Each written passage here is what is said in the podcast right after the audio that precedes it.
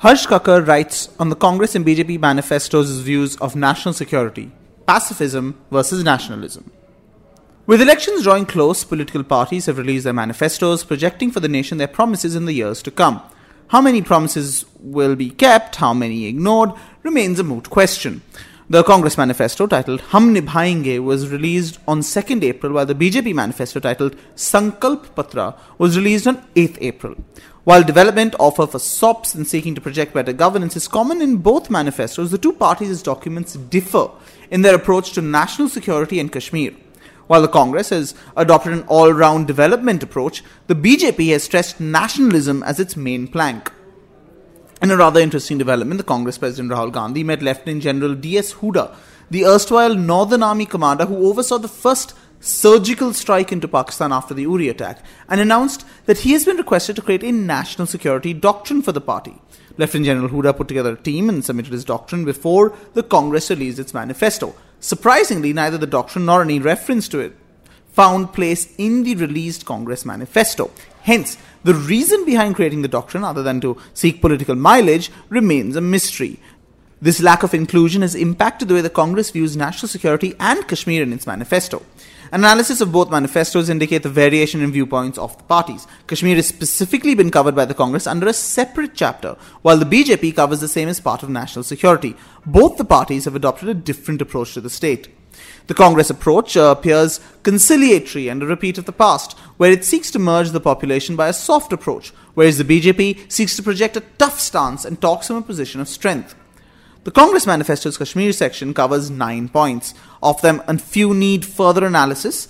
It commences by announcing its intention of appointing three interlocutors, open dialogue with all stakeholders, redeploying the army from the interior to border security, and reviewing the Armed Forces Special Powers Act, or AFSPA. With regard to AFSPA, there is a specific reference to balance the requirements of security and protection of human rights.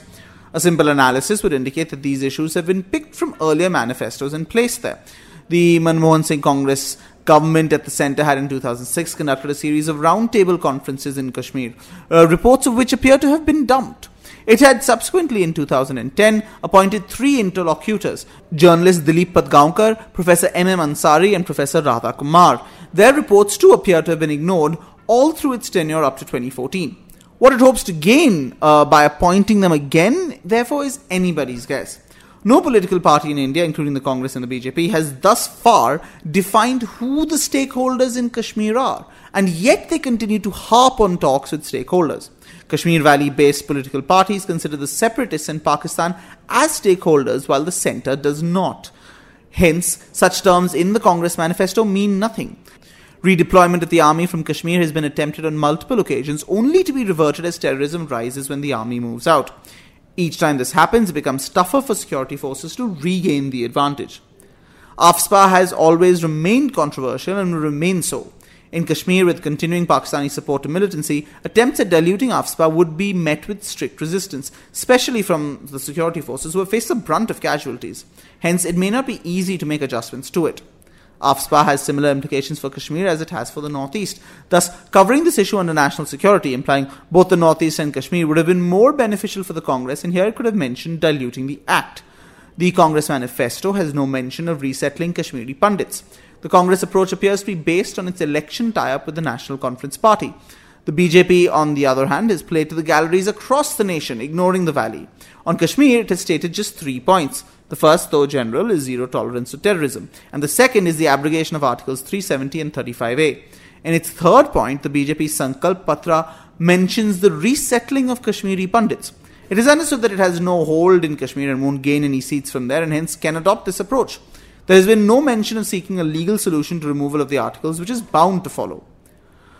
Both the Congress and the BJP have adopted a similar approach towards the military's capability enhancement. Both parties have promised to devote resources for this. The BJP has even quoted its latest edition, that of commencing the manufacturing of the AK 203 in Amethi, as an example.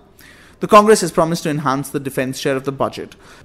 The one aspect missed by the BJP and covered by the Congress has been the promise to review the apex management of defense and appoint a Chief of Defense Staff, or CDS. This has been the demand for ages, recommended by every committee set up by the government for decades, but it has been ignored until now. This does indicate that the Congress has plans to at least consider it. Appointing one is a moot question at this point. Uh, both have sought to grab the attention of veteran voters, who form a considerable number in some regions. The Congress has promised lateral entry into the Central Armed Police Forces, implementing a complete OROP, and enhancing capabilities and capacities in military hospitals specifically for veterans. These have been persistent issues for the veteran community. The BJP has played its release of OROP, though it remains a one time grant at this point, and has promised to create better opportunities for settlement of veterans, including planning their settlement three years prior to retirement. Such a statement is vague and unimplementable. Soldier is only aware at the end of his promotion vacancies based on age, earliest of about a year and a half or two prior to his retirement. Thus, it appears to be just a vote grabbing gimmick. Modernization of CAPFs uh, remains common to both manifestos. Similarly, both manifestos have mentioned action against infiltration and strengthening of border security and have approached these issues with a positive frame. But as with Kashmir, the two parties' manifestos differ in their approach to Pakistan. While the BJP has ignored the mention of Pakistan in SAARC in its manifesto, the Congress has stated that it desires to work with SAARC and ASEAN countries to enhance the volume of trade, investments, tourism, and cultural exchanges and reap the benefits of geographical proximity. This was appreciated by the Pakistan newspaper Dawn, which stated that it, uh, the Congress manifesto, revealed an indirect connect with Pakistan through the SAARC template. In summary, the differences between the two manifestos lie mainly in the handling of Kashmir and national security. While the Congress has sought a conciliatory approach, the BJP has played on its rising nationalism card. In the ultimate analysis, if either party, on assuming the mantle, even deliver 10 to 15% of their promises, it would be a benefit.